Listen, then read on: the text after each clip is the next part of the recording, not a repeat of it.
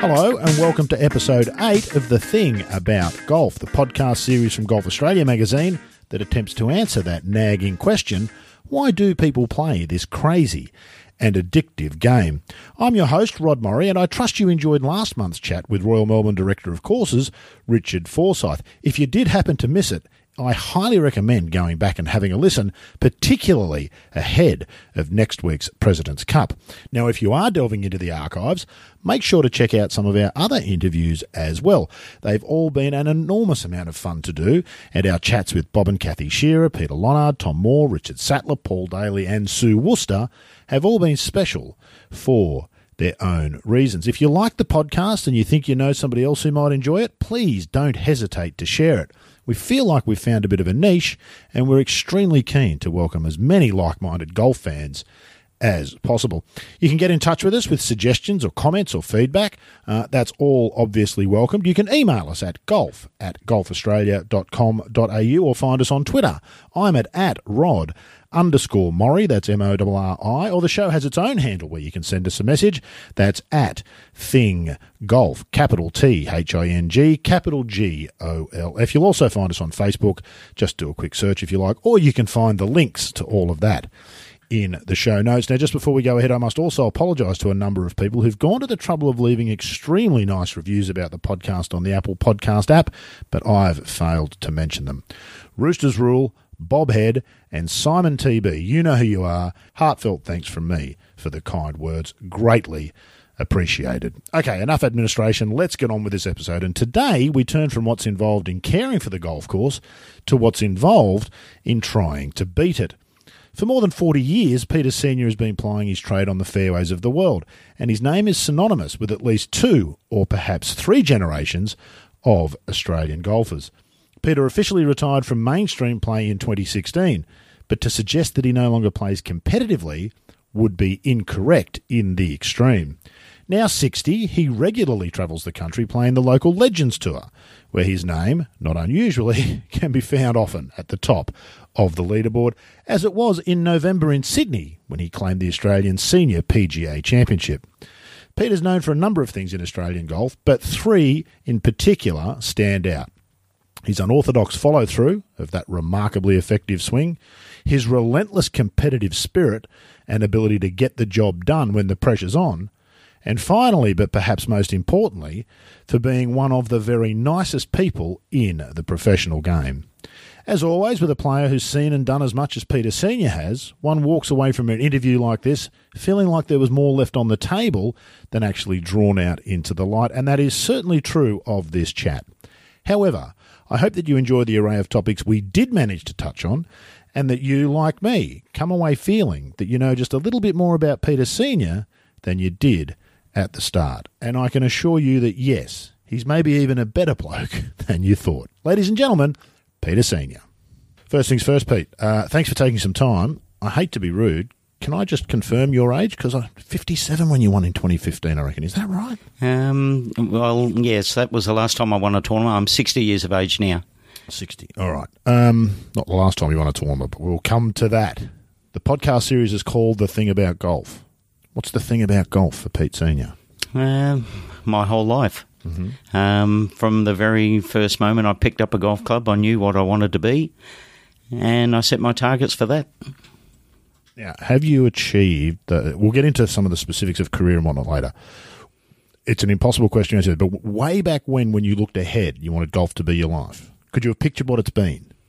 Um, I could have pictured probably winning a major. I think that's the only thing that was missing from my career. I won plenty of tournaments, but mm-hmm. uh, everybody, it doesn't matter who it is, always dreams of winning a major. That's kind of what you get into it for in some ways, isn't it? How did you come to it, Pete, all those years ago? How did you come to golf? Why golf? Oh, uh, footy or soccer or tennis or cricket? Uh, my father and, uh, was in the military and he got posted over in Singapore. And on the military base there, they had a nine hole golf course. And to keep us out of trouble in the afternoon, he brought my older brother Jeff and myself a set of golf clubs to share between us. Uh-huh. And uh, we started there. So uh, Jeff went on. Uh, I wasn't really interested, I was more into swimming and soccer. Mm-hmm.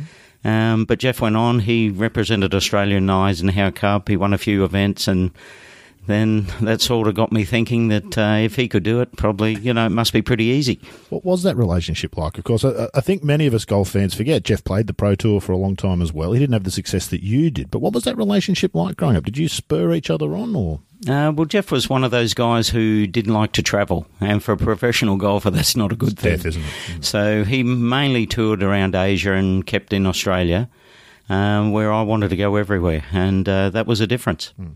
When you were kids, were you competitive? Uh, very competitive. Uh, we used to sort of be in the final of the club championship nearly every year at Keperra. So, it, you know, and when I won, he wasn't very happy. So, uh, and when he won, were you happy? Uh, I wasn't happy, but uh, you know, uh, just the thought that it made him happy sort of settled the the muddy waters a little bit. And were you two the first golfers in the family? I'm always intrigued by this because it can be a difficult game for people to come to, can't it? To to sort of arrive at. Uh, well, mum and dad never played. Uh, so it was, uh, you know, the way I started over in Singapore just to keep out of trouble. And, uh, you know, when I moved back to Australia, Dad actually bought a house near Keperra Golf Club so Jeff could actually play a decent course and get a bit of tuition and so forth. And uh, every afternoon I used to go over and look for golf balls to get a little bit of pocket money for the week at school, uh, go to the tuck shop and that sort of stuff. But, uh, and one thing led to another and I got really interested. Uh-huh those who know you won't be surprised by the notion of you hunting for golf balls for money, but we'll come to some of that a little bit later on and what you've done in business uh, over the years as well. I'm intrigued, Pete, by this notion of the idea of being a professional golfer. It's a bit of a weird thing, isn't it? Now, what's the most important? Is it the professional or the golfer? I feel like there's been a shift in the last generation or two of professional players. You're a very professional professional. You said you'd be here at eight thirty bang, you were here at eight thirty. Um, well, it's it's one thing if you miss your tee time, you know, playing the tournament. this so, is not uh, a tee time, as you know, and a lot of your brethren wouldn't think this was particularly important. In fact, probably a pain in the bum. Um, yeah, but you know, you got to do things uh, regardless of how good you are or how bad you are. There are certain things that you should do. Um, you know, looking after sponsors in pro-ams and doing this sort of thing um, is just comes with the territory. And, uh, you know, I wanted to do it, and that's why I'm here. Mm-hmm. Uh, well, and we, we do appreciate you taking the time to do it because it, there's a lot of golf fans don't see a lot of what golf is about. In many ways, the golf course is the sanctuary for the professionals. So that's the time we actually get to enjoy what it is that you do for a living. The rest of it is pretty busy stuff and nothing to do with swings and putts. Uh, we do a lot of stuff off the course, but uh, my pleasure now um, we do a little bit of exercise in the morning. We go to a cafe. Walk to the um, cafe. That's exercise. Oh, yeah, it depends on how far June wants to go, and uh, I'll meet her there. But uh, you know, that's our mornings, and after that, I go home. And what I like to do is go into the corner of the practice fairway and just hit balls for a couple of hours alone. Even now, yeah, it just it just gives me a little bit of release, and just you know, I just love doing it. Is that about hitting golf balls or is that about me time? What's that about? Is it time to reflect and think? What's that about? No, I don't think in my whole career, I've been on the tour now for 40 years, and I don't think I've ever not liked hitting golf balls. So um, it's just something that I've always done, something I enjoy doing now, and I think I'll enjoy doing in the future. Uh-huh. It's a unique game, sport, whatever you want to call it, in so many ways, golf, isn't it? At 60, there are not many people who can still compete at a high level at any other sport?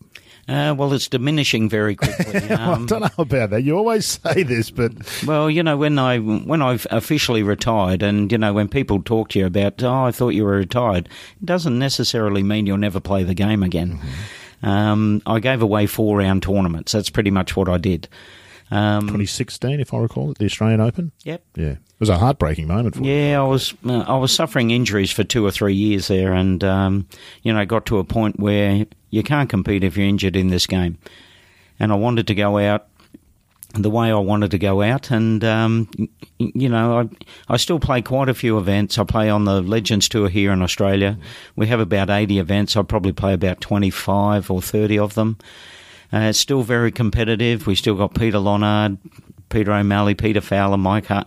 We still got a great mm-hmm. group of young guys, well, old guys now, but the guys that I grew up with who are still very competitive and play pretty good golf.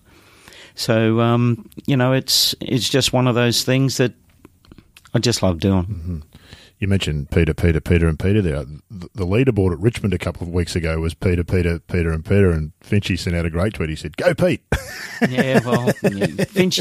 Actually, Ian Baker Finch has been back for a few events over the last few weeks in Sydney, and uh, it's always good to see him back here. But um, you know the the guys the guys who have always been good. You know, you get in a two or a three round event. Those better players who've been tournament players all their life are always going to be at the top. Now, I, I guess I've alluded to it a couple of times. You won the Australian PGA Seniors Championship at Richmond about two weeks ago now, so that's dated yep. when we're sitting here and talking.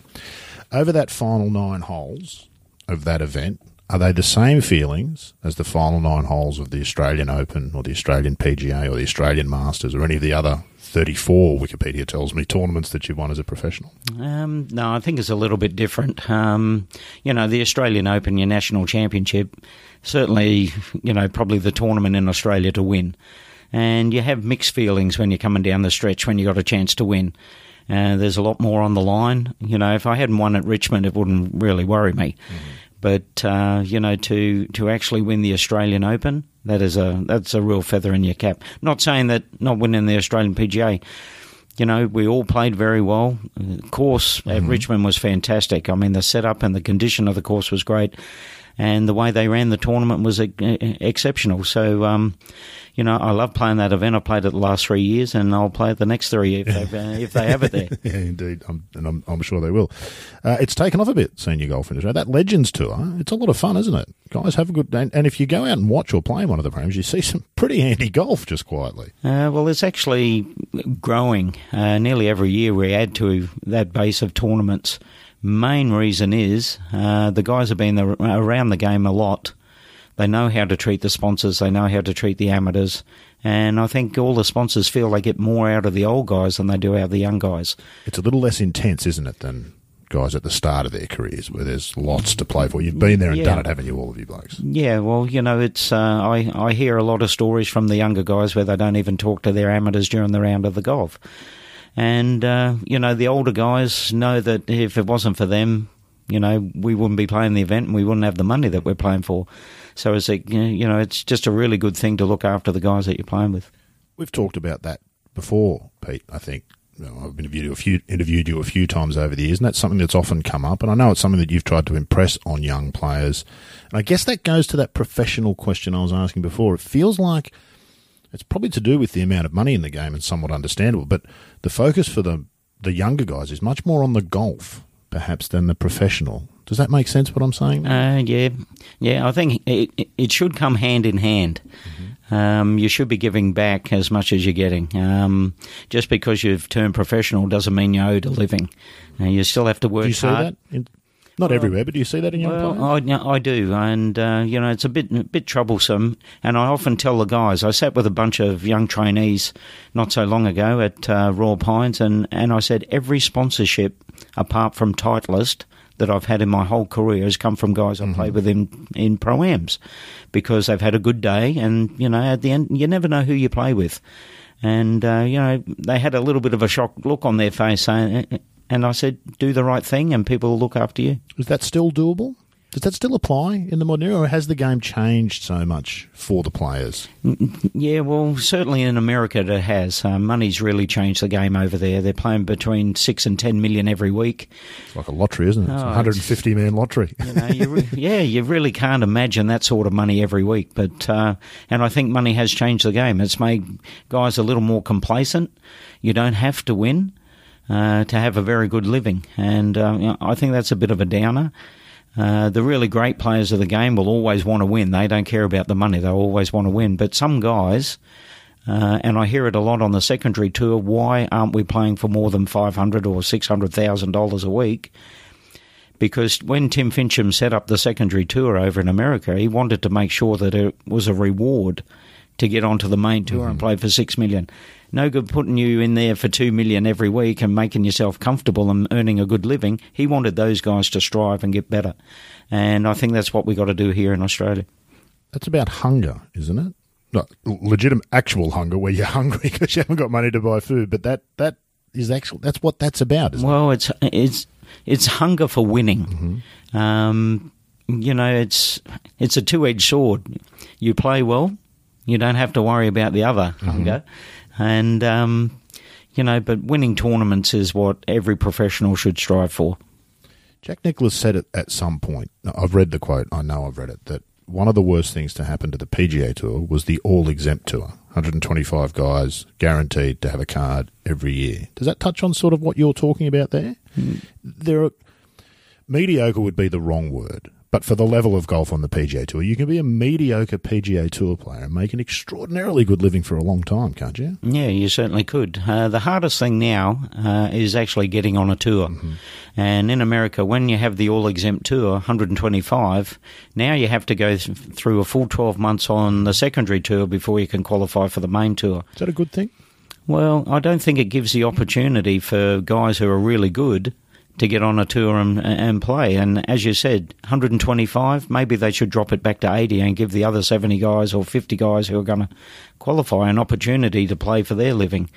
Uh, because I know there's there's probably 10 young guys here in Australia at this particular time that could be very competitive on the on the main tour, but they just can't get a break. Can't get a start. It's, as you said, it's probably the hardest thing. That's changed, hasn't it? I recall we've talked before about when you first went to Europe. Tell people about when you turned pro. I think it was 1978, and then you went off to Europe. I think. With, you tell what how that Um, first couple of years unfolded. Yeah, 1978 I t- turned pro. I played uh, the Australian Open and the Australian PGA were my first two tournaments. I made the cut but n- made no money. How does that work? That's an unthinkable scenario. Now you can miss the cut at the Open Championship, and they give you ten thousand bucks to cover your Yeah. expenses for the week. Yeah, well, you know, they paid down to 60 places, and if there were 65 in the field, you know, because they play 60 plus ties, uh, those last five never got any money. So um, the first two tournaments weren't a real good good rap for me. But um, uh, I think it was about 83 or 84, Wayne Grady and I said, rightio, we're going to go off and go to Europe. And uh, we- so you could play in Australia full time that first five years, seventy eight to eighty four. You there was enough tournaments to play in and eke out a living um, in Australia. Yeah, at that time, money was pretty good. We had a lot of state opens. Um, my first win was the South Australian Open in 1979, so that sort of kick-started me, gave me a little bit of money to sort of go and do what I wanted. But Wayne Grady and I took our first step and went to Europe. And the qualifying over there was you rocked up on a Monday. There was probably 30 spots. And if you shot 76, you got got in the tournament. Um, you know, now if you shoot 66, you probably wouldn't get in the tournament because there's only two or three spots every every week. But um, that sort of started us off, and and Wayne sort of went to America. I I stayed in Europe. Why? Why was that, Pete? Um, I like the camaraderie the uh, of of the nationalities. Uh, they had a lot of South Africans, a lot of Australians there as well. Uh, we got on very good with the English, except when you know the Cricket was on. The was Ashes on. on. That's right. Yeah. Um, but it was all right when we won. But um, you know, it was it was a more diverse. The golf courses weren't as good over in Europe. Um, they certainly are now. They've, they're building some magnificent golf courses now to play tournaments. Um, but it's just the way you know people are more comfortable in different places. Who did you run with then? You, so you went with Wayne Grady, and I imagine the two of you did you travel together? And was that an every week thing? The Monday qualifying was there an all exempt tour at the time, or did everybody have to qualify aside from Um, the top ten? Or? Well, the thing was, if you made the cut, uh, cut and you played the four rounds, you were exempt for the next for the next tournament. week, So, you know, Wayne and I had a pretty good run. We only probably missed one or two tournaments the first year we were there. Um, uh, we did play um, a few tournaments in Europe, and we didn't really like going over to some of the. So you get to pick and choose. They had about thirty tournaments at that stage, so you get and pick to choose the ones that you like and the ones you enjoy. And I think that's the best thing about our game. If you don't like a place, you don't have to go. And now there's all, Independent, contractor. It's one of the Yeah. great things, isn't it, Yeah. professional golf? yeah, pretty much. And um, you know that's the beauty of our sport is that we get to see a lot, we get to do a lot, and uh, you know I'm just so happy I picked this sport. Do you get to see as much as people think? There's an awful lot of travel Monday, practice Tuesday, pro am Wednesday, six days in the hotel, fly out Sunday, start again Monday, rinse, repeat. Yeah, well, when you first start off, that's all you want to do. You want to play golf full time. And as you said, you you travel to the next destination every Monday. You get out there, have your practice round on the Tuesday. You got the pro am on Wednesday, and then the tournament. Uh, it's only the latter part of my career when I got onto the Champions Tour where you play two weeks, then you might have two weeks off, uh, then you might play three weeks and then have three weeks off. Those sort of times, um, you know, the two weeks off, we were going on cruises. We went up to Alaska and had a had a nice trip up there. And you know, the first opportunity that I've had to actually look at where we've been. in the world. Yeah. You've been all over the world for Yep. 25 years beforehand, hadn't you? Yeah, heaps of times, but never really saw anything. And never saw anything. It's crazy, isn't it, when you yeah, think about correct. it that way? You give up an awful lot too, don't you? A lot of people love the idea of travel, and travel's fantastic for holidays, isn't it? But travel for a living is a very different thing. If you're in a plane every week, yeah, you certainly turn off very quickly. Can't have a Um, dog. Well, you can, but you don't get to see it. But it's uh, it's when you miss flights or they cancel flights, it sort of upsets the whole thing, and uh, you know it can be very disruptive to your your lifestyle and, and what you need to be doing. That's why you need to buy your own plane, Pete. Yeah, I never. You didn't thought- quite get there, did you? I've, I've had a ride in a couple. But I'm sure you have. Uh, I'm sure you have. Who did you run with back in those days? Those uh, those early days on the European tour. It's obviously very different to what it is now. A very different tour to what it, what well, it is now. Well, the great thing was that the Aussies always stuck together, and um, you know most of the guys were going to be set in Europe, so we all brought houses in the same estate at Bagshot. okay. Um, so who was in there? There was you. There was myself, Michael Clayton, Peter Fowler, uh, Peter O'Malley, uh, Stephen Leaney. Oh, there was there, there was probably twelve guys. okay. And what we used to do is when we go to a tournament, especially on the continent, it'd be somebody's.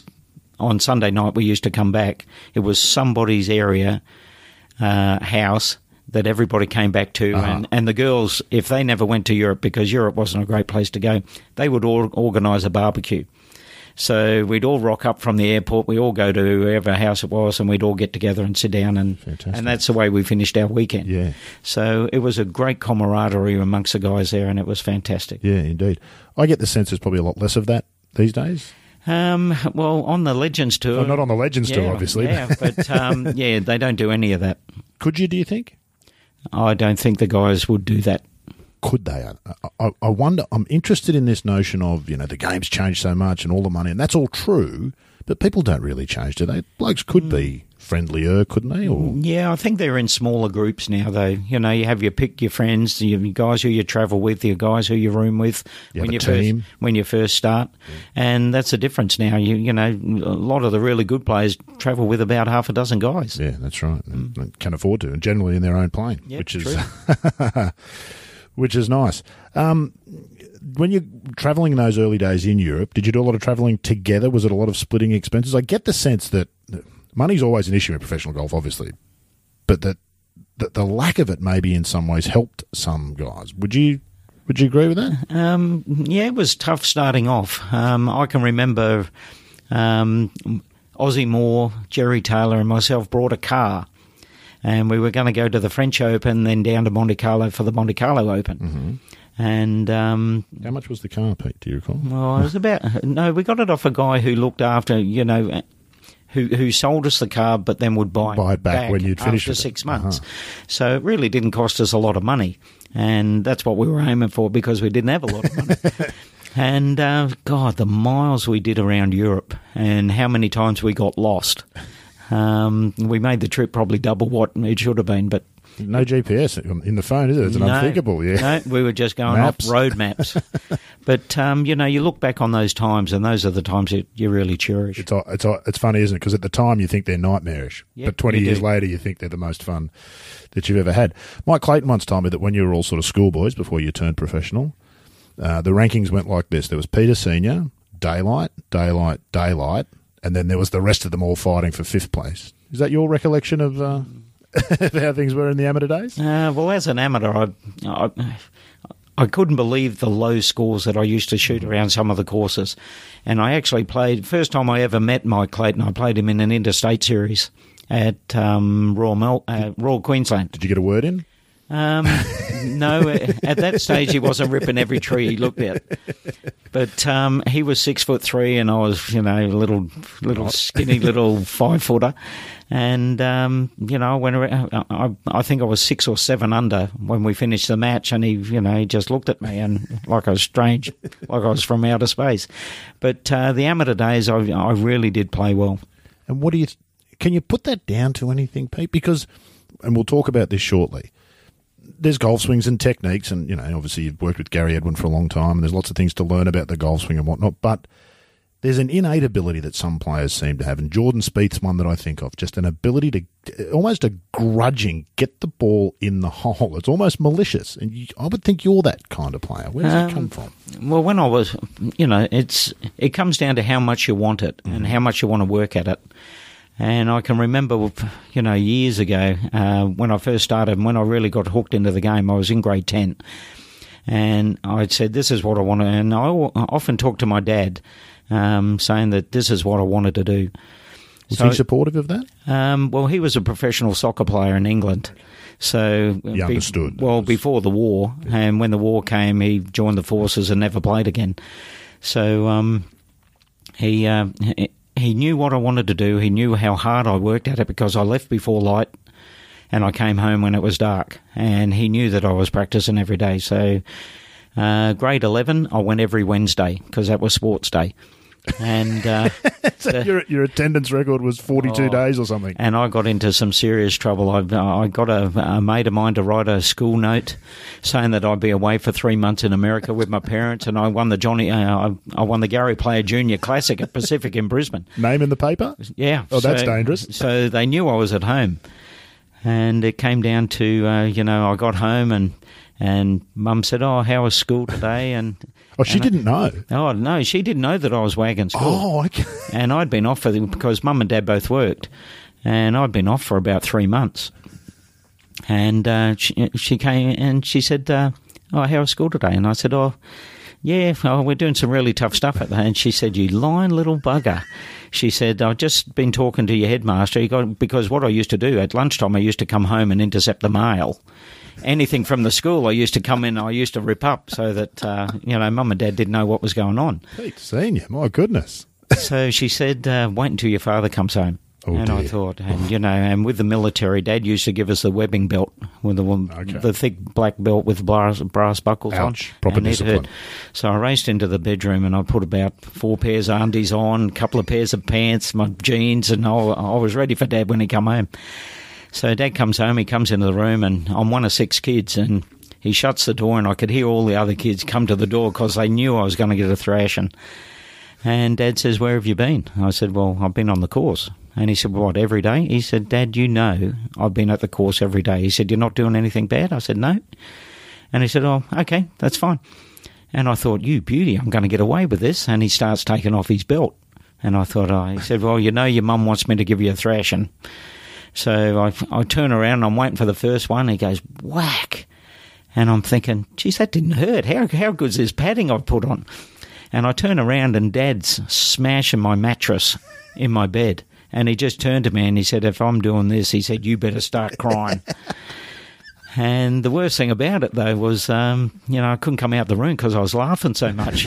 You know, but There's five spectators outside waiting to That- see how battered you yeah, were. Yeah, well, that's uh, you know, and that sort of uh, gave me an avenue that I started. Um, you know, I got a nighttime job. I worked from seven until two in the morning, just cleaning offices and that sort of stuff. So, uh, uh, so I could practice during the day. On a serious note, Pete, that's a pretty big moment, isn't it? I imagine you might have reflected on that.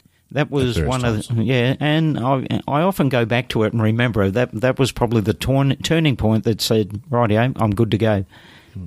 I spoke to Peter Lonard about this, and his dad was, I think, in superannuation. He said, and to this day, I'm not.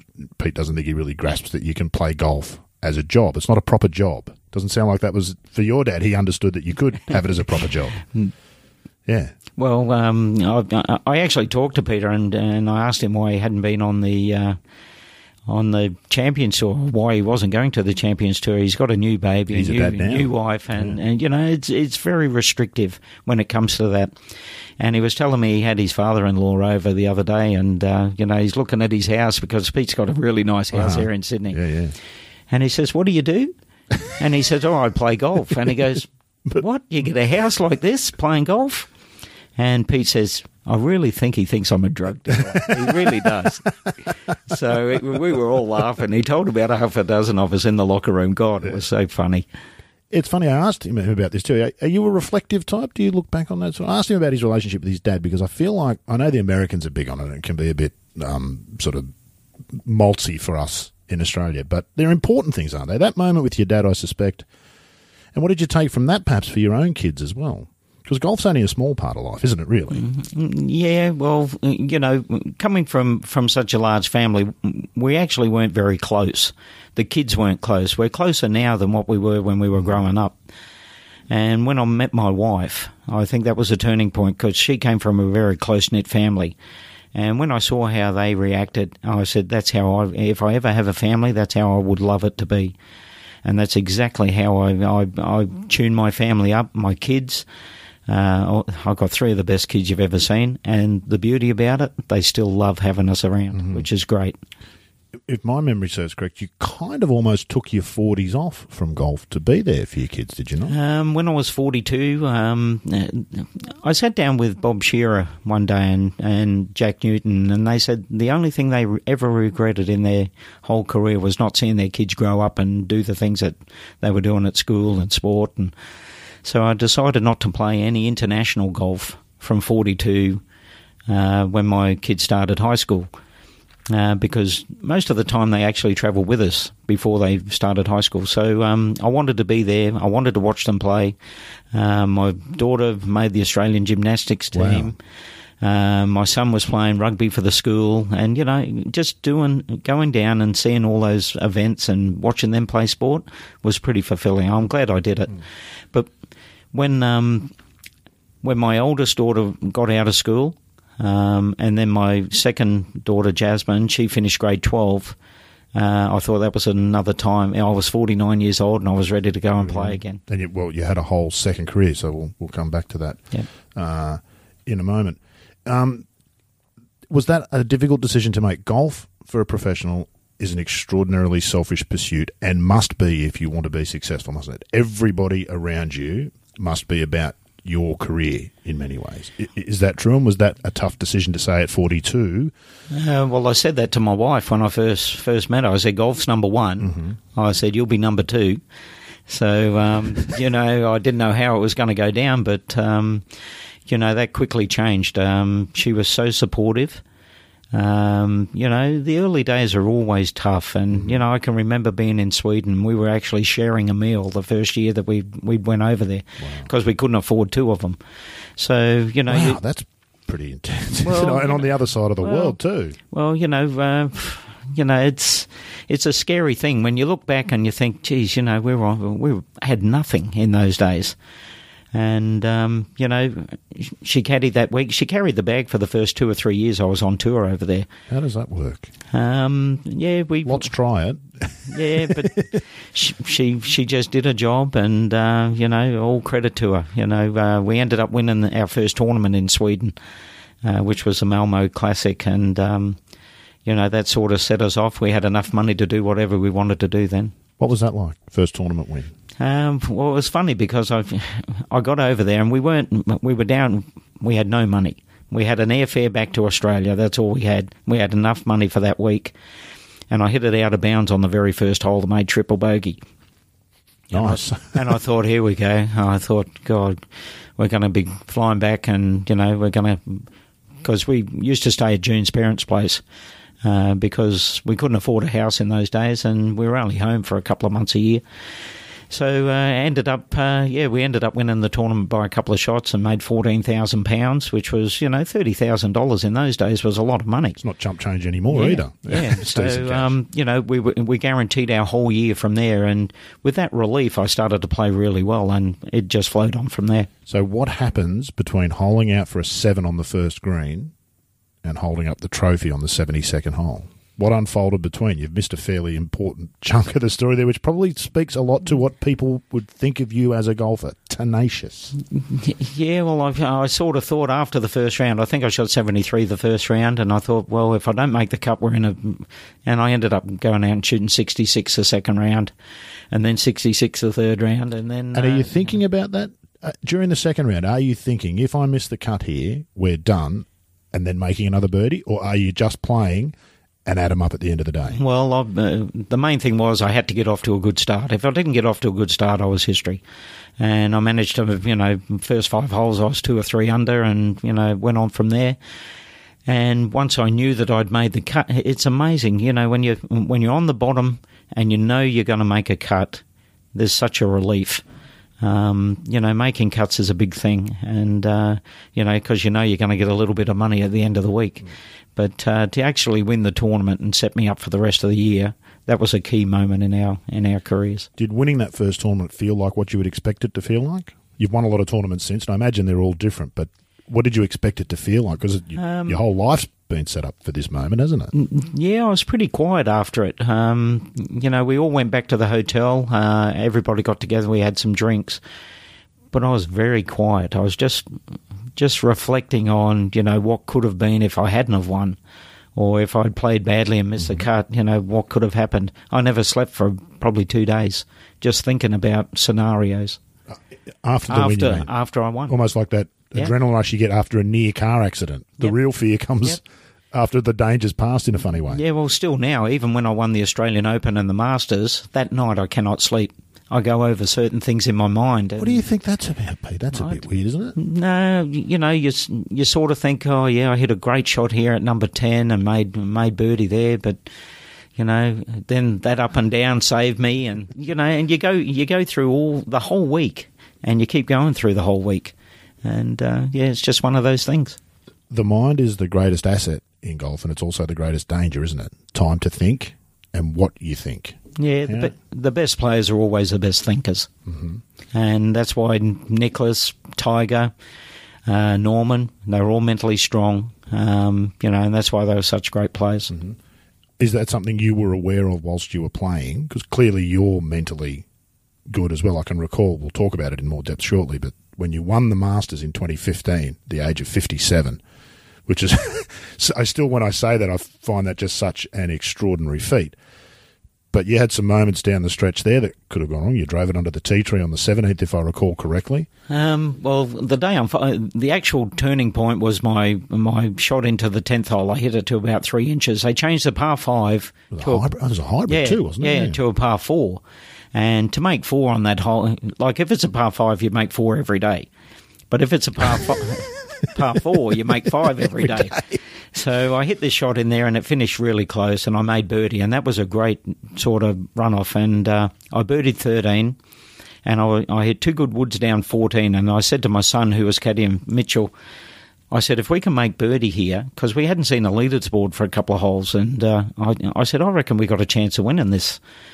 So I didn't end up making birdie there, but um, I made par there. I made par on 15. Had a good drive up 16, hit it on the green on 16, and I thought, geez, I wonder where I am. I got it going. I know there's a leaders board behind the 16th green. I get up there and I'm three shots in front. and I think it's really the only first time in my whole career that I actually panicked. Oh, really? Yeah, so I two putted that and I thought, and I've been driving it, and normally the driver's the best club in my bag, and I've been just drive it down 17, which is a lot easier now than it, it used, used, to, be. be. Yeah, very much. So I'm looking at it and I, I, think, geez, I'm three in front, you know, da da da. And I said, Mitch, give us the three and I hit it straight in the crap. and I'm thinking, and, you know, Mitchell was, Mitchell was sort of had the hand on the head cover and he wasn't game enough to say anything. And when we got down there, I was lucky I could actually chip it out. I hit it on the green and, uh, you know, I made a great up and down on the last hole. Uh, from where I was. Left bunker, if I remember. Yeah, from yeah, it went a little bit long. They stick that pin on the front there, and it's mm-hmm. got a mm-hmm. little dip behind mm-hmm. it. My iron shot landed and went into the back bunker, but um, yeah, getting up and down there. But you know, having having your son on the bag's a big thing as well. You know, he was on there when I won the Australian Open. That's right in 2012. And um, you know, it was it, that's probably the highlight of my my whole career is having him caddy for me my memories. I was at that Masters at Huntingdale, and I remember it was it was like the it was like the Pied Piper. The crowds realised at about the twelfth or thirteenth. Well, senior might be a chance here, and you were the fantastic underdog. Would be the wrong word, but the unlikely yeah, winner. Really, yeah. in the in a field yeah. of flat bellies, you can't expect the fifty-seven year old. And they were sort of drawn to you. Did you notice that that that crowd building over those last five holes? I noticed it on fourteen. Yeah, and um, you know they pretty much came from everywhere. Yeah. But um, you know, you should be put out to pasture, fifty-seven. but, but you know, it's uh, game is uh, golf is that game where a score will always do well. You can't do that in tennis, Pete. No. It's impossible. Fe- Even is not going to be competing at 57, let alone winning. But you know, I've always been one of the shortest guys off the tee. Uh, it doesn't matter where I've played in the world, but and that has always been my motto. If I can put a score on the board, then somebody's got to try and beat it. And I never worried about guys hitting it 50 yards past me. It sounds so simple. Why is it so difficult? We know players get caught up in, particularly in the modern era where, where distance is such a big deal. If you don't hit at 300, it's almost impossible to compete week in, week out on mo- the two major tours because the courses Yeah. are set up for guys who carry it. Yeah, well, if you don't hit it three, yeah, if you don't hit it 300 now, you're not competitive on the main No, tours. That's right. But from way back, you've always competed just with that simple thought. What's so hard about that? It's it's one of the great conundrums in golf, isn't it? Because the golf ball doesn't know, does it? Nor does the hole. You can hit a hybrid to three inches like you did on the tenth at Huntingdale, just as well, not quite as easily as a wedge, but it's not like you can't do it. Yeah, yeah, and that's and that's what I feel. You know, to shoot 66 around a golf course, somebody's got to play pretty well to shoot 65.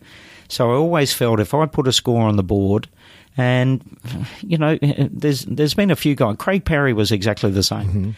And Craig has always been. See, Craig and I have, uh, are pretty similar. Whenever we had a chance to win a tournament, we wouldn't go away. Uh, we knew that we, for some reason that we would hang in there until the death. So, what is the reason, Pete? That's what everybody wants to know. Can you bottle that and sell it? There's a lot of blokes well- that pay a lot of money for that. Well, we don't know whether it comes down to just keeping your game together, going back to what you know, or whether it's just your mental ability to, you know, look after the nerves coming down the stretch. But Craig Parry and I seem to never go away when we had a chance to win, and I think that's that's more. Um, how can I say it? Uh, that's more satisfying to me than actually winning a tournament, knowing that I don't crumble. Because one of the things that happens, of course, over a career, then, which is what's happened for Tiger, is others realise you're not going to crumble. Now they're trying to do something special because they know you're not going to come backwards, and so it starts to feed itself, doesn't yeah, it? that's exactly right.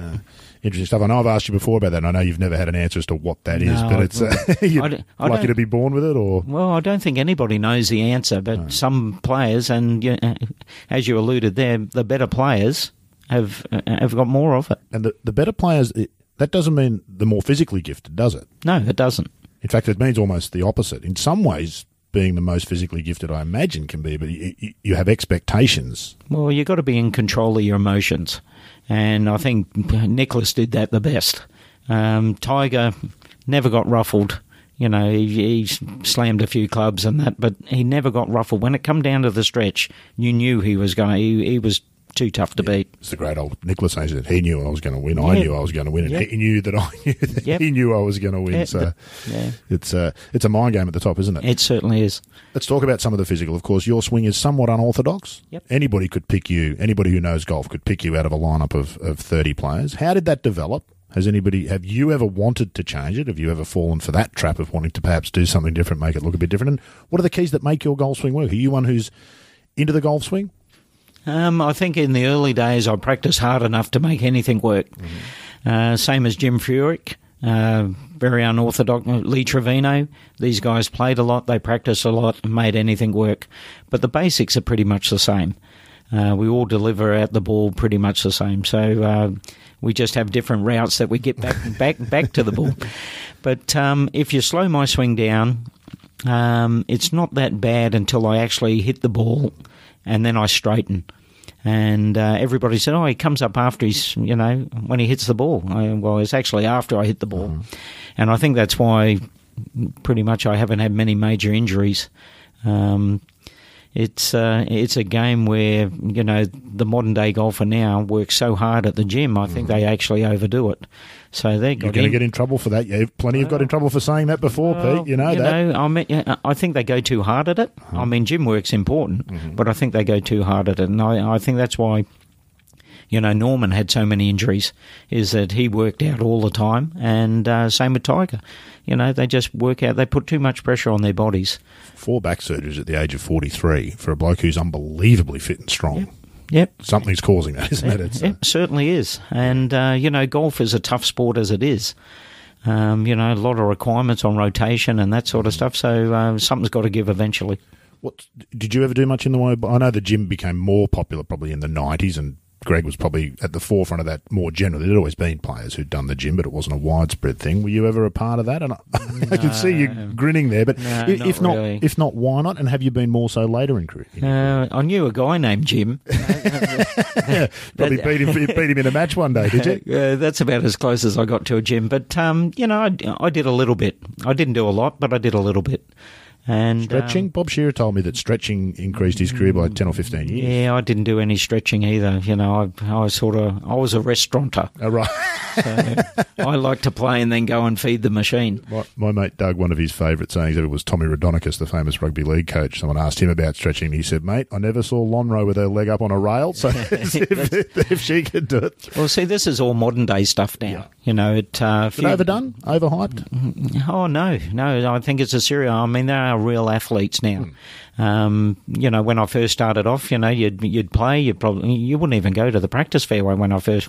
A lot of the guys afterwards. afterwards. Um, you know, you go into the clubhouse, you'd have a f- few beers, and you know the guys would talk about how many the next morning on the practice fair. oh yeah, I had a dozen pots last night.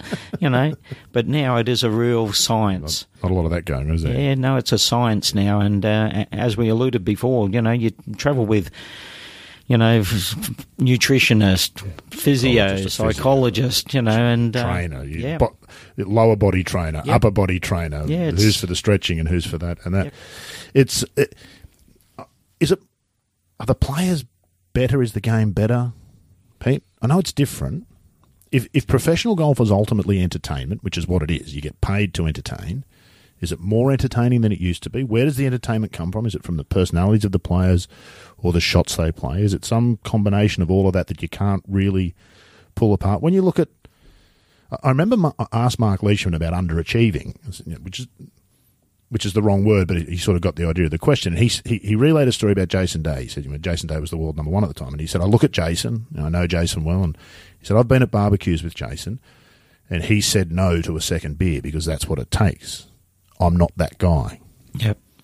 Is that was that always true? Has it changed in as much? Oh, and is it- the game better for it? It has definitely changed. I think I think the the guys these days are more mechanical. Um, they're more regimented in what they need to do and how to go about it.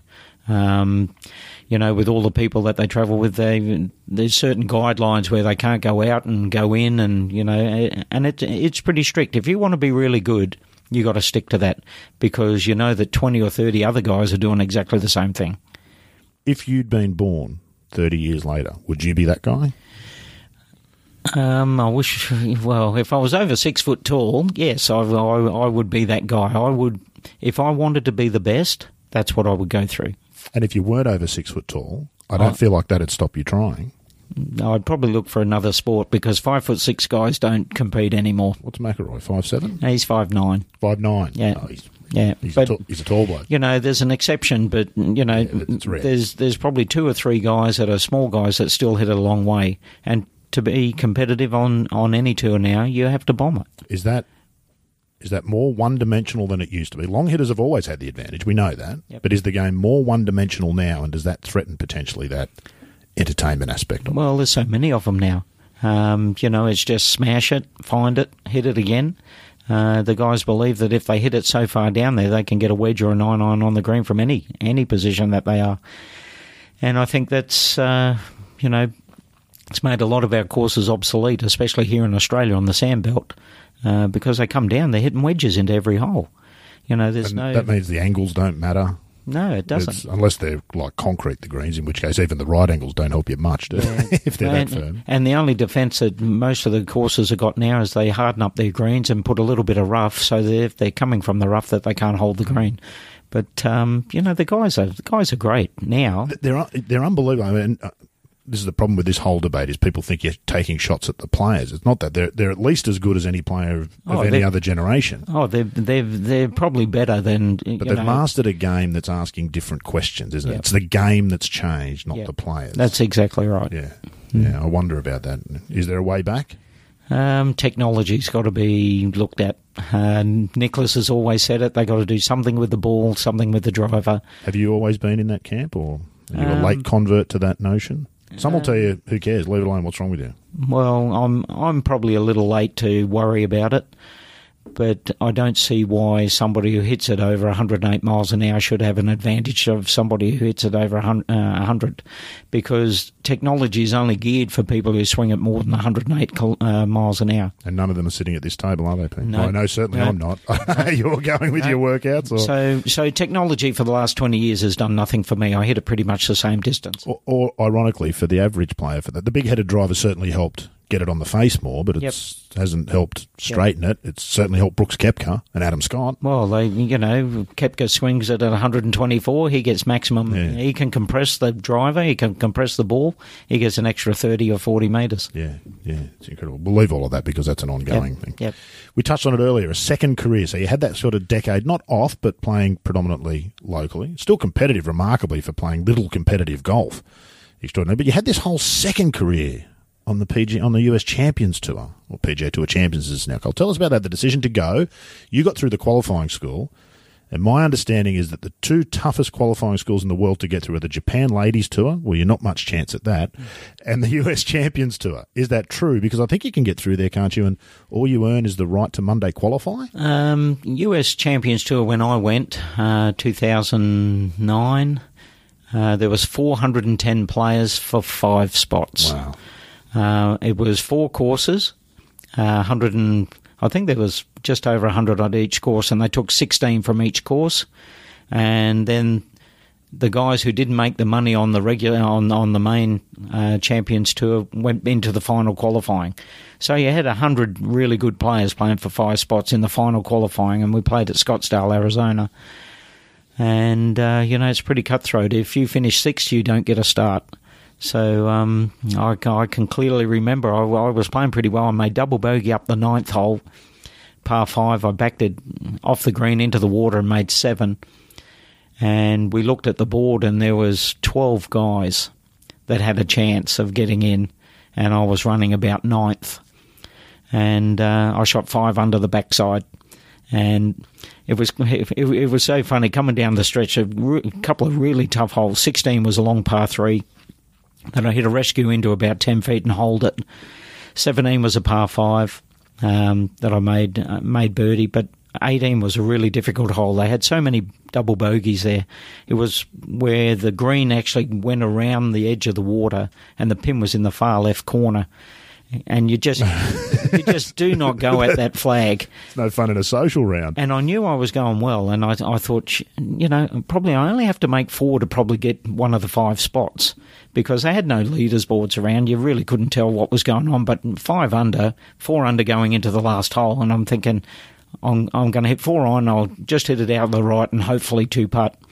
Well, I hit the uh, semi pull hook, sort of, and finished eight feet from the hole. You know, and the two guys I'm playing with goes, "I can't believe you went for that flag." And I thought, well, I wasn't going for the flag. Anyway, ended up making the putt and you know leading the qualifying. So uh, you know, I happy days. and then you built an, a really extraordinary career as a Champions Tour player. Oh, so close in a couple of senior tour majors, and the one that I can't help but go back to, I'm sure you do too, is the one against Corey Pavin. Tell me about that shot that he hit. I think it was in the playoff hole Uh, no, it wasn't in the playoff. It was during uh, the- yeah, it was on the because you were playing with him, weren't you? You were in the same group. Yeah. Yeah, there was Corey Pavin, myself, and Mark Calcavecchia. Uh-huh.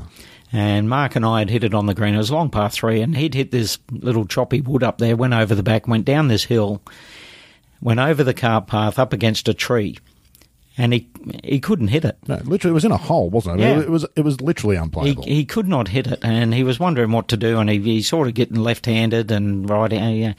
And Mark and I just looking at each other, and anyway, he took the mad swipe with the back of a club, left-handed, and this bank's about twenty-five feet high, and it's got grass, and it speared out, hit the only real big rough patch on the bank, popped out, and finished about six feet away, and he held it for par. of course, he held it. You know, and I ended up losing to him in the playoff. in the playoff. Yeah. Mm. What do you think? Eh, for those not familiar who haven't seen the shot, it would be somewhat like hitting it over the back of ten West at Royal Melbourne, wouldn't it? Into the trees over there, and somehow conjuring up a left-handed shot that hits in the bank, climbs the hill, and somehow finishes near the flag. Well, it was. I mean, you would never, you wouldn't probably never get it on the green again. No. If you ever had to try and hit that shot again, you would probably never hit it. Yeah, and then he goes on and wins a major in a playoff on the back of a shot like that. Yep. It's a funny game golf, isn't it? Not funny, ha ha. Funny, No. peculiar. Yep. what was what was playing those events and particularly those couple of majors where you went close? What were your sort of feelings about those? Were they did they become your majors? Obviously, you weren't playing in the major majors then, the the Yeah. flat belly majors. Were they the majors? Were they that important? Um, I, I think, I think to a lesser extent, uh, you know, the majors are the majors. Senior majors, you know, they just put a title to it, and you know, if you won the British Open and you won the British Open seniors, there's no comparison. Um, but uh, the one that I really let get my way, uh, same course that Wayne Grady won his USPGA Championship, Shoal Creek, Birmingham, Alabama. Fantastic golf course. Um, I lost to Tom Lehman in the playoff. And the first playoff hole, I actually had a good chance to make birdie, and I hit a, hit a pretty good putt, and he got it up and down from over the right hand side. And then I ended up making bogey the the second time around. But um, Is there fate involved in that, Pete? You're clearly good enough. well, I'd I'd actually had a good run because I'd won nearly every playoff I'd actually played in, and then when I had I had three playoffs over in the Champions Tour and lost every one of them. So um, you know, fit anybody can win a playoff. You know, you just got to be lucky on that hole. It's probably the only hole in your resume in some many ways, isn't it? That you didn't win on the championship. When you really, Well, winning in America would have sealed, you know, and, and looking back on my whole career now, I'm kicking myself that I didn't actually play in America. yeah. Uh, Would you? Why didn't you? And would it have suited you? Um, The causes, the culture, everything about that tour. yeah, well, you- well, at the beginning, uh, I, I actually went through the tour school in 1985 and finished fifth in the in the tour school and got my card. And I played the first couple of months. I didn't play very well, um, and nobody really knows the reason why I left America. oh, okay. News. Um, you know, uh, my wife was treated very badly by by other wives uh, Oh, on, on the tour. Not the not the main tour players, but the guys who are sort of on, the the, fringes? on the fringes. was that common? Did others? well, I think I think it was because there weren't there weren't many foreigners on that tour at that at that stage, and they all thought that we were taking a spot away from an American. It was an American tour, and that, and in the end, she didn't even want to go to the golf course, and that's pretty much the, the That's horrific, isn't it? that's pretty much the reason why I left and went back to Europe. Clearly, it wasn't like that in Europe. Obviously, No, because there was there's so many cosmopolitan place. so many different just by- nationalities. Yeah, I've never. Uh, you heard stories about similar things happening to Norman. People telling him to go home when he first got to America. And I don't doubt that some of that happened, but it's always intrigued me that guys who play golf for a living, whose entire life is around competition and winning, don't see that it's just another competitor.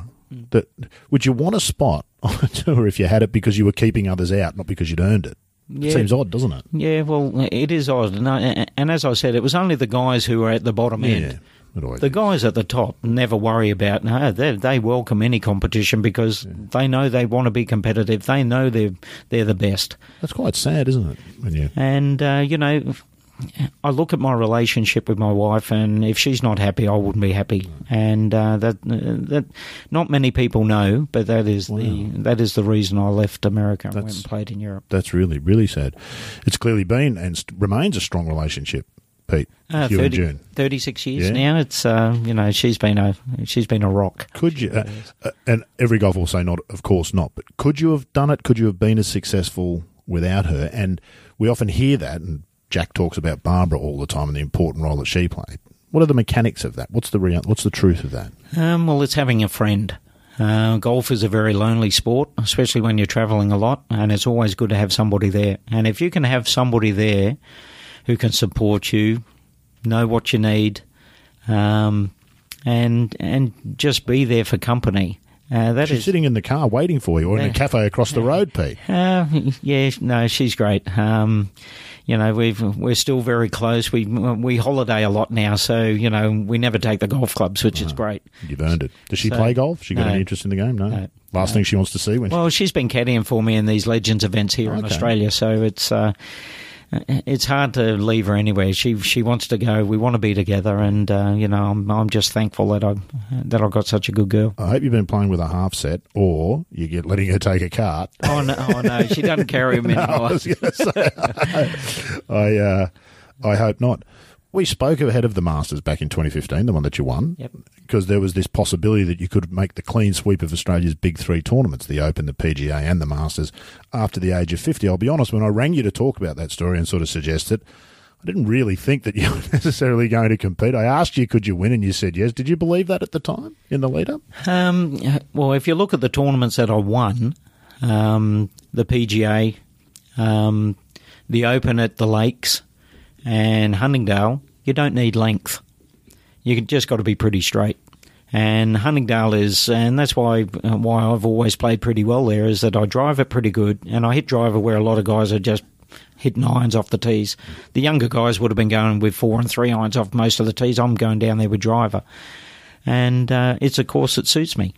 So uh, you know, if it had been on a course like the Australian from the back tees, I'd have no chance. So um, you know, there are courses built for for certain people, and those three courses that I won those tournaments certainly cool them. You know, you don't need a lot of length; you just got to be straight there as well. So I pick my courses. Yeah, indeed. I remember after that win, sitting in the press conference, and we might have even had a chat after the press conference, and you were talking about the importance of showing people over the age of 50 or who are into the second stage of life, it's not over yet. The importance of that. And you really seemed quite sort of genuine and emphatic that there was a message to be had there, not just for you, but for but for everybody. Yeah, there's still longevity. There's still a bunch of guys who are playing on the Legend Tour here that are, can, can be competitive. Michael Long won a couple of the two tier events here in Australia. phenomenal player, isn't he? But what I what I take a look at is that Tom Watson nearly winning the British Open at the age of sixty. That's incredible. That would have been the most unbelievable thing.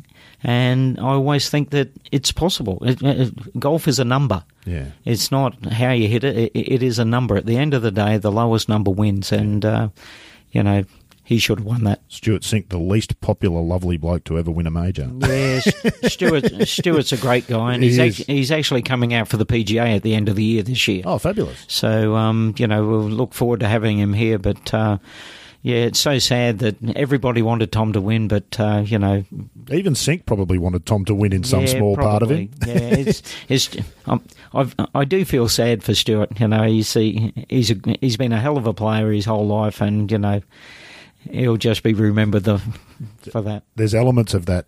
Faldo's win in '96 is seen as Norman's loss, isn't it? That Yep. the, the winner isn't the focus of what happened, Yep, and that's a shame when that happens. Yeah, that's true. It, nobody hands anybody a golf tournament, no matter the circumstances. So that's a bit of a shame. Let's quickly switch gears. You've been very successful in business away from the golf course. What's been the motivator for that? What's that about? You've done nicely out of golf, Mm-hmm. no question. You've made a very good living with golf, but you've parlayed that by by being in business as well. What's been the motivator for that? What it, is it? Is it about the the money, or is it about something else? Oh, it's business. About, uh, it's probably about security uh, for my wife and kids. Uh, the single biggest factor for me was if something happened to me, would my wife and kids be okay? And that's been my sole drive on making sure that I've been set up correctly, uh, do the right thing. I've got a good bunch of accountants and that sort of stuff who look after everything that I've got, and uh, you know they do a hell of a job. And uh, you know I'm I'm thankful that I'm in a position now that uh, I'm reasonably comfortable. You've worked at it though, haven't you? You, you haven't just handed your money to others and said turn it into more money. No, I've You've been I've- involved, and I've been involved. Um, we did a lot of building at the at the early part. A guy named Brad Woodland, who was a member at Hope Island, we did well, a serious amount of building around the Runaway Bay area there. the developments, Developments offices, where sort of thing. he he was a builder. Um, he found the projects. I funded them, and we split the Split the profits split at the split end. the profits at the end, and we did extremely well out of that. cash converters. um, I think you Cash converters. I've still got half a dozen stores uh, in Queensland. I used to have the Submaster franchise for Queensland uh, with a mate, uh, Russell Burse, and um, you know uh, when we went public, uh, the head office brought all of that back, and we just became shop owners now. Uh, but laws have really tightened up on lending and everything now. So um, probably know, to the good. I remember talking about you that some about that some years ago, and you had some. There was a couple of moral issues about the cash converters idea, wasn't there? Well, it was something that I didn't really want to go into. Um, but um, you know, Because when it's going well, it means that others are probably not doing so well. It's a well, cash cash converters actually works better when times are good. uh-huh. They don't work great in times are bad. Um, you have two negative cash flows and that sort of stuff. It's just like any other business. But we have about ninety staff, and um, you know, I'm I look after them, and you know, we What do you like as a boss? um, pussycat.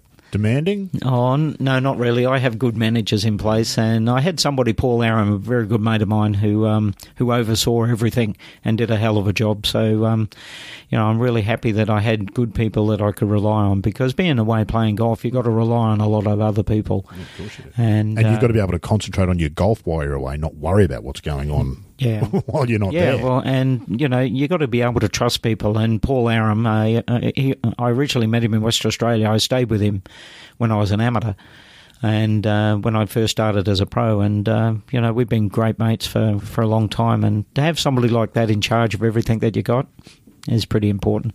There's a bit of a theme there, isn't it, Pete? Loyalty seems quite big with you. You've sort of gathered people around you that you've been in partnership with, be it June or Paul or others Yep. in business that you've been in Yep. partnership with for a long time. Once you've Yep. made a connection, you stick with it. Well, I think it's I think it's important. Um, you know, if you treat people right, they'll treat you right. Hopefully. Are you a demanding boss on the golf course? What do you demand of a caddy? Mitchell caddied for you for a few years, as you know, in in, in on the scene tour. And obviously, June's different. I'm sure she's the boss on the golf course when she caddies. Yeah, but well, Mitchell had never caddied. Um, when I gave him the ultimatum, when I got on the tour, I said, it's either boarding school or you come and caddy for me. because the first year I got on the Champions Tour, I took everybody. Um, uh, my eldest daughter, that's Chris- pressure. That's well, not cheap. Well, my daughter, my daughter Crystal, she was um, she was in childcare at that stage, and uh, I went to her boss and said, "Listen, is it all right if Crystal has twelve months off?" And will she have a job? Because my second daughter just finished grade 12, so she could have a gap year and it wouldn't matter. So Mitchell was the main worry, and uh, he'd never caddied before. So for two months at the end of Christmas, there every every afternoon, nine holes, we'd go out and I'd school him in how to caddy and what to do, and not to tread on anybody's line and rake bunkers properly and that sort of stuff. And uh, Well, that's important, isn't it? you know, he was really nervous the first tournament we played, and um, you know, after about six months, he got into the role, and I tell you, he became a hell of a caddy. And uh, a few of the other guys were chasing him when they knew that I was going to give it Oh, away. really? Okay. Yeah, and uh, he said, "Oh, he he did caddy for a few other guys."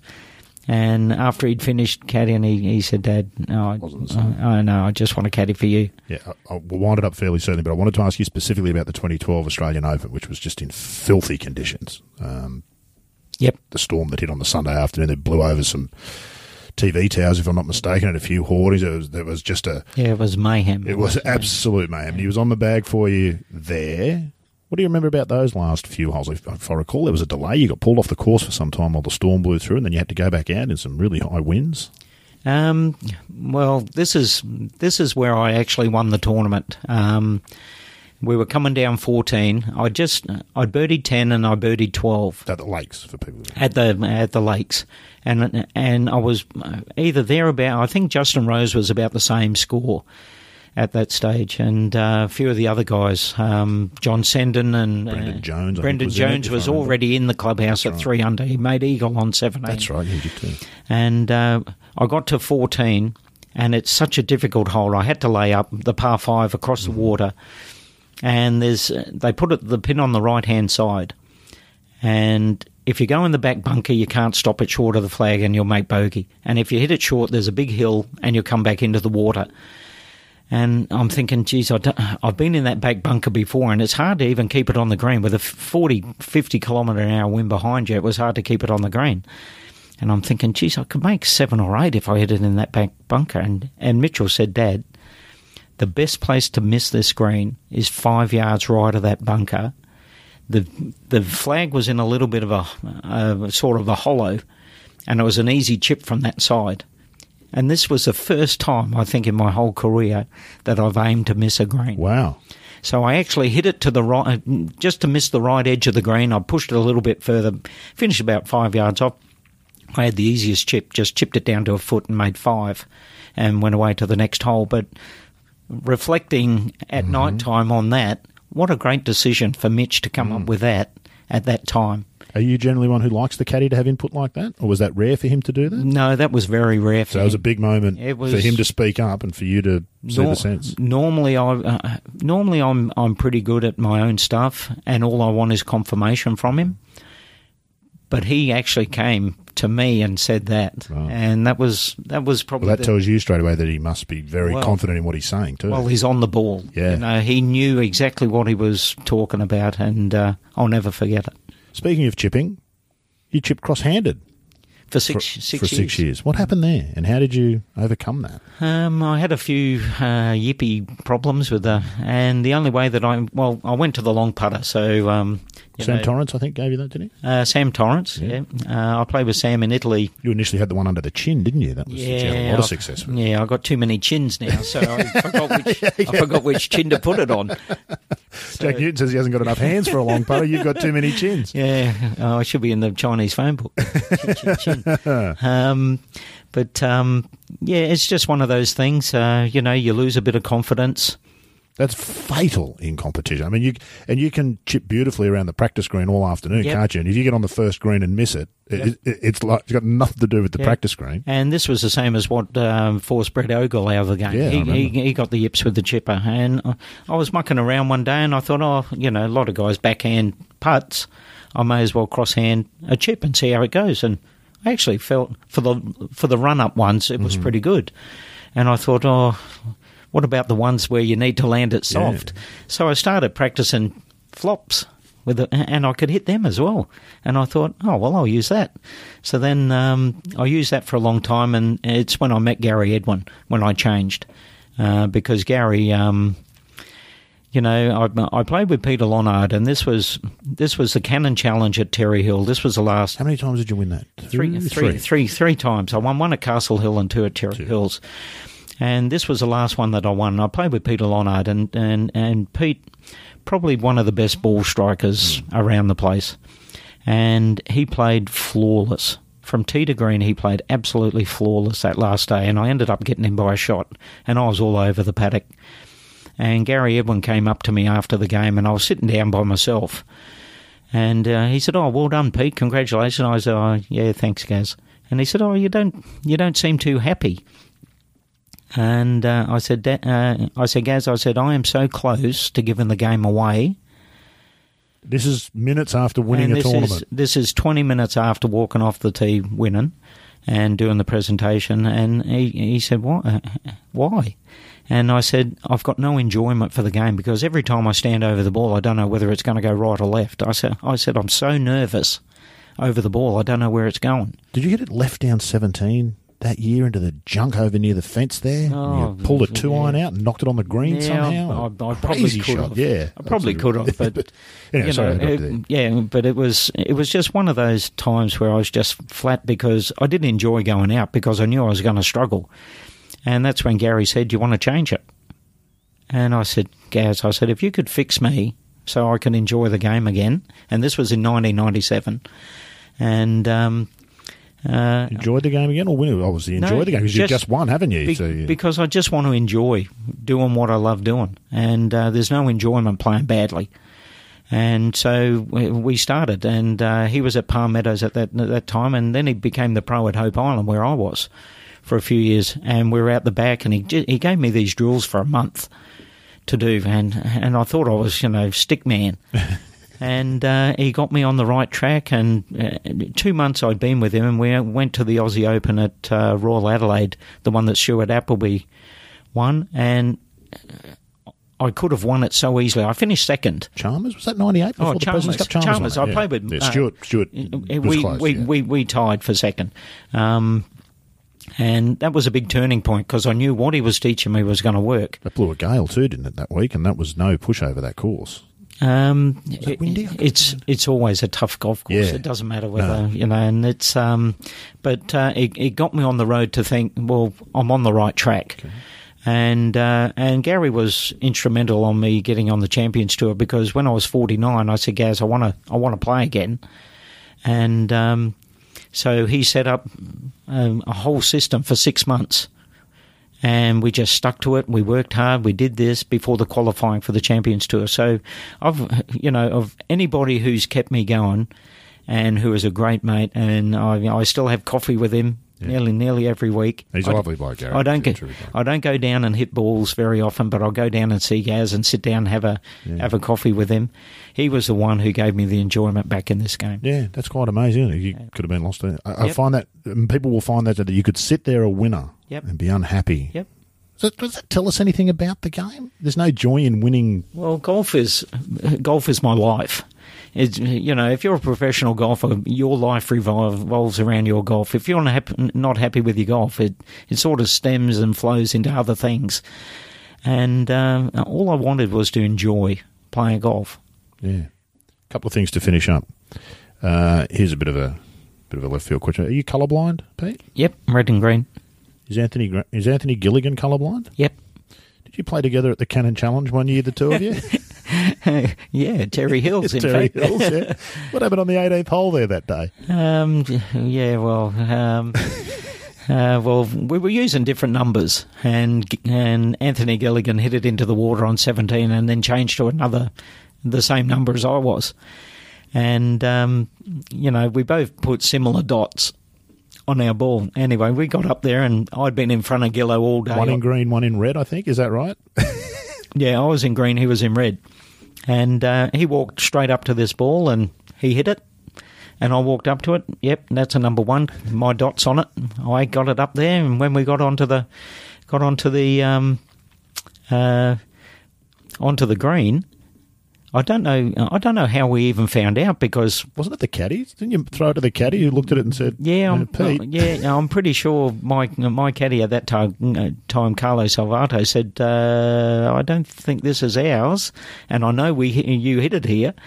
So uh, we ended up going back and hitting another one. So yeah, no, it was sad. It can only happen once, surely. Two blokes, both red green colourblind, both using red and green to mark their balls, Yep. have the same number ball for no apparent reason. Yep, And yep, uh, just silly things, isn't it?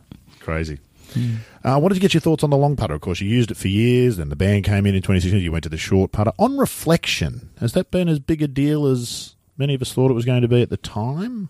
Um, well, I, I started winning my major tournaments when I started using it. I had the great year in '89. Oh, which I wanted to ask you about. well, yeah. I met uh, uh, I met Sam Torrance. Um, well, I played with Sam, Sam at the Italian Open in 1988, and he first time I'd ever seen it, and he putted unbelievable. And I thought, oh, and I'd been having a few problems, not yips or anything. And No, I, you were a good putter, weren't yeah, you?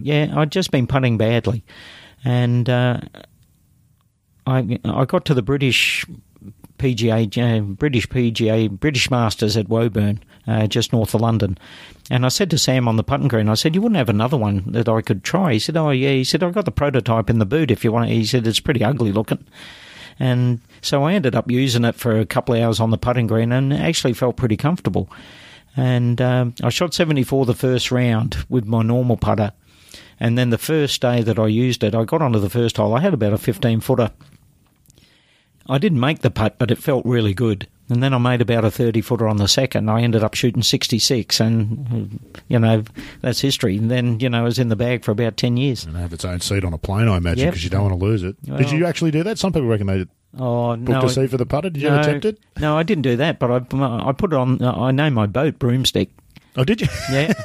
and put a picture of the broomstick on the back of the boat. there you go. What about that decision to change it? Is that what do you reckon? Um, they had an opportunity to get rid of it, and they should have done it. It's- Um, it's ultimately backfired. If, if, if what they didn't like was the look of it, we've still got the look of it, don't we? well, they had three years. They gave us three years to do something about it, and they should have said, rightio, after three years, boom. And it's just created such a nightmare for them now. Um, Well, now they're stuck, aren't they? They've, they've made the decision. They can't now admit that they got it completely wrong and do, change it again. Well, no, they they probably can't. But you know, the you look at the Champions Tour and Bernard Langer and and Scott McCarron get pulled into the shed nearly every week to say, listen, you know, you guys are a little close. You know, it's just opened up a can of worms. Can't be them. good for them either. I mean, a guy like Langer, whose integrity's been impeccable his Yeah. entire career, now gets questioned on a weekly basis publicly. Yep, which and is- you know who who's to say if you have a jumper or a sweater or wet weather gear, whether they're attaching it to the you know it's If you were still playing at that level, would you still be using it like them, held off the chest? Do you think? um you know when I went back to the short putter, I put- remember it. I came out and watched you play. I putted so good and I'm kicking myself I didn't go back to it years before. Yeah, because the last couple of years I didn't putt very well with the long putter, and uh, yeah, it would have been nice to see how it would have gone. Yeah, yeah, it's funny, isn't it? Um, I've got to give you the right of reply. We had Peter Lonard on the show a couple of episodes ago, and he tells a story, and I know that you know what this story is going to be, but I want you to hear him tell it. Then I'm going to give you a right of reply as to what might have actually. Okay. To make sure you can hear this. Peter used to. Um, I'm going to throw him under the bus here. So he's Good. he was very good at. Uh, every year we have these yearly. Uh, what do you call them?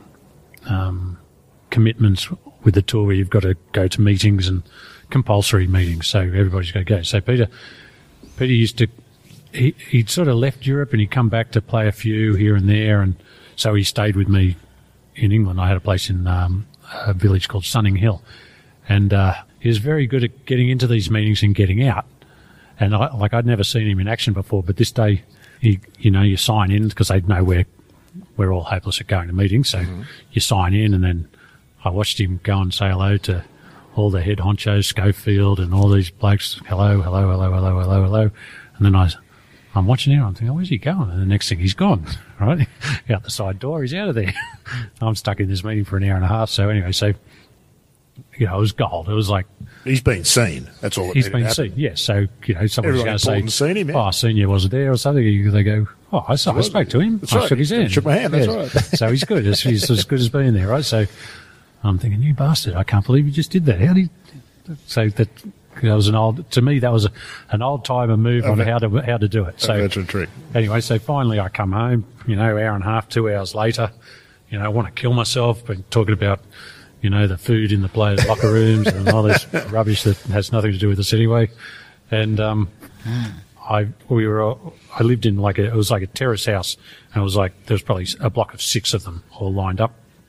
And I was quite good friends with my neighbour.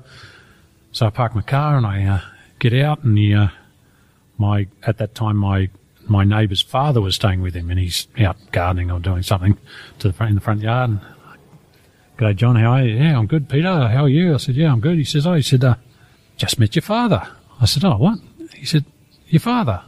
I was talking to him earlier. What a lovely chap. I said, My father. He goes, Yeah, yeah, your father. I said, You sure? He goes, Yes, no doubt, no doubt. The similarities, you look, you are the spitting image of each other. It's incredible. Are you sure it was my father? He goes, yes. He said, I said, hello, my name's John. He said, hi, I'm Peter Senior. So I was like, I was like, no, that's his name, Peter Senior. Not Peter Senior. So uh. Has he ever lived that down with you? No, I was like, well, he was. I was dirty because he's. They said I was a spitting image of him, and he was dirty because he they he thought they thought he he could be my father. So we were both not very impressed with it. Well, there's a bunch of stuff in there that you probably need to reply to, Pete. What's your recollection of what happened that day? Yeah, pretty similar. I, I met John on the way into the into the house, and uh, I said, "Oh yeah, I'm hi Peter Senior," and he said, "Oh, he said, oh, you're here, you're here to watch Peter play," and I went, "Oh, oh yeah, yeah, yeah, okay." And uh, it was, and and it gets around really quickly. Because uh, when when Pete came in, he said, "Oh, he said John thinks you're my dad," you know. So we get to the course the next day, first round of the British PGA Championship at Wentworth, and I look up on the board and Pete's Pete's about four under after about 10 holes. And I walk across the practice fairway and they go, Hey, your son's doing well. Nearly everybody must have known the story. I, I don't know whether Lonard had told them all. And to this day, Pete and I still say, G'day, Dad. How, how you going, son? So, no, it's been a long, What a long lovely thing. thing to Yeah. share. The first part of that story, which gets overlooked, the master of getting in and out of the meeting without having to sit through all the stuff about the players' lounge. I won't ask you about that, but I will ask you. You did quite a, a serious and lengthy stint with the Australian PGA, giving back to the professional game in that way. Tell me about that and why you wanted to do that. Why that's Uh, important. Well, I was on the board for nine years. Um, I think everybody should have an opportunity to go in and see actually how hard it is to run an organisation like the PGA. The other side is never seen by the players, is almost No. never. You know, uh, the players are always, why can't we get this? Why can't we get that? Why aren't we doing this? Why aren't we doing that? And until you know the inner workings of how the PGA work, and Roger Davis has just become the chairman of the PGA, and um, you know, it is just a thankless job. Uh, the guys who are on that board, uh, we have quite a few business people who are very good at what they do. If they can't get anything rolling, nobody can get anything rolling. And uh, to have our players on there supporting those sort of guys, trying to do and, synchronise everything together. Gavin Kirkman's our CEO now of the PGA, does a wonderful job. Uh, but you've got to have a good team behind you, and uh, until you're on that board, you do not know how difficult things are. You know, work. It's a tough gig in Australia, particularly, isn't it? Because the PGA is responsible for both the vocational members, the club pros, and the tour. Yep. Uh, it's they they are definitely two different masters with two different needs. Well, we look at the tournament as as our sort of signature thing Mm-hmm. and try and feed everything off from there. But you can't do anything without the vocational membership. Um, that's the grassroots of the game. That's where the game is developed.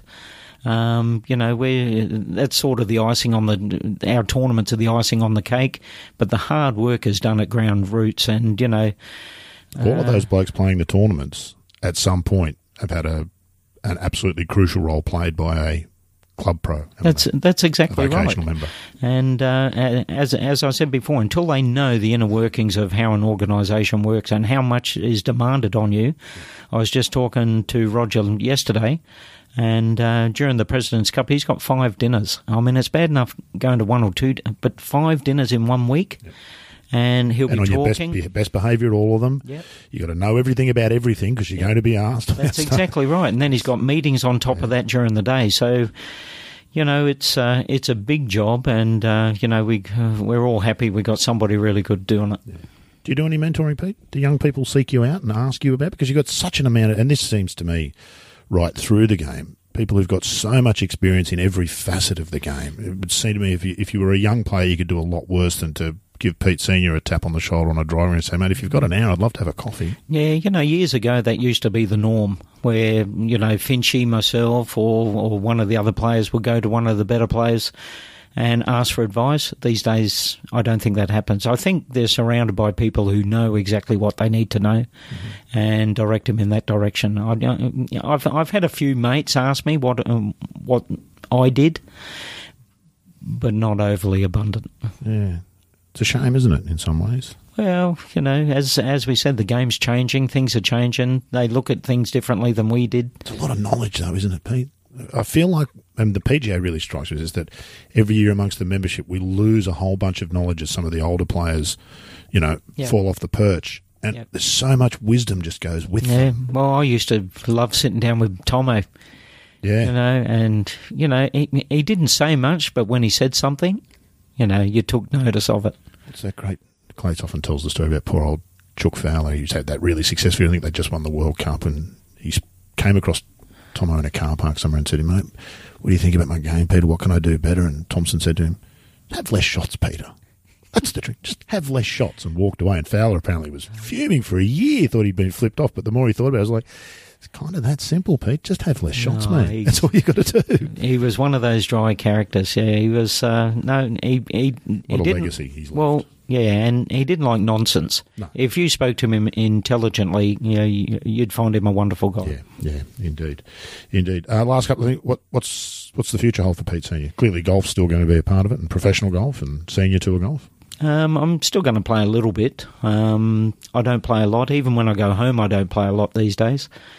Um, my wife and I have been travelling the last three years. We've been You enjoying that? Where have you been, and what's been what's been the best thing about that? um, well. We did all the national parks in America last year, Oh, nice. uh, so we took two or three months to do that. Um, Driving, you drove yourselves? Or? Yep. Yeah, wow. Yep, we did Like in it. A van, Uh, van? yeah, we we started in um, Seattle, and we went out to all the um, national parks around Nevada and all that type of stuff. Zion, Bryce Canyon. There's about five of them there that we did there.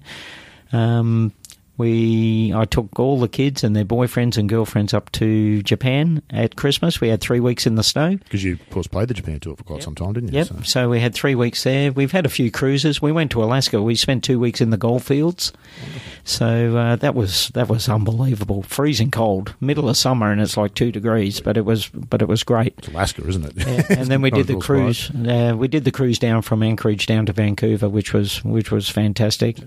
Uh, So you're enjoying life, Pete. You're I'm just doing things that I never had a chance to reaping the rewards for all the hard work that you've put in Yeah. over there because it is hard work. People think golf's and there, there's lots of money and all that sort of stuff, but there's a lot of hard Yeah. work behind it too. No one gives it to you. yeah, there's a fair bit of sacrifice, but uh, you know, you, I couldn't have picked a better place. Been fantastic to talk to you, Pete. Good really on you, enjoyed it, mate. Really enjoyed it. Thank you.